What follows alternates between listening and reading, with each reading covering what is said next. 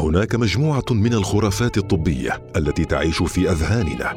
هنا سنتعرف على هذه الخرافات وأهم النصائح المتعلقة بها.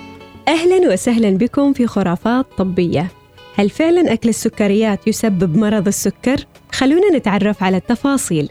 خرافات طبية مع سميرة الفطيسيه بإمكانك أن لا تأكل السكر ابدا وتصاب بمرض السكر. وبإمكانك أيضا أن تأكل السكر بشراهة ولا تصاب بمرض السكر. العلاقة بين السكر ومرض السكر علاقة غير مباشرة لكنها مباشرة في نفس الوقت. ماذا يعني ذلك؟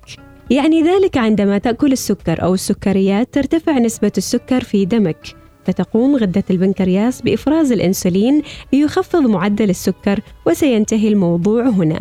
لكن الإسراف بأكل السكريات أو غيرها من أنواع الأطعمة كالنشويات والدهون يجعلك سمينا والسمنة من أهم أسباب مرض السكر النوع الثاني.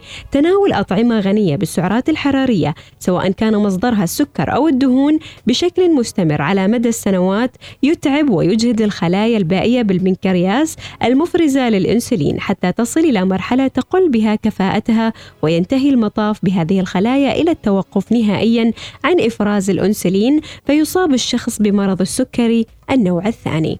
ما هو السكري من النوع الثاني؟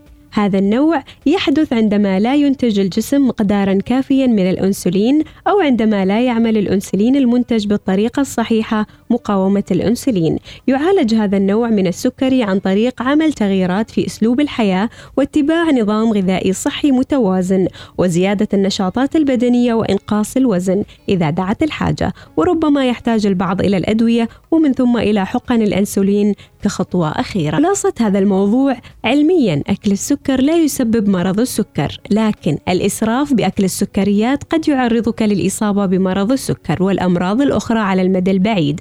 لذلك يجب الاعتدال بأكل السكر. خرافات طبية مع سميرة الفطيسية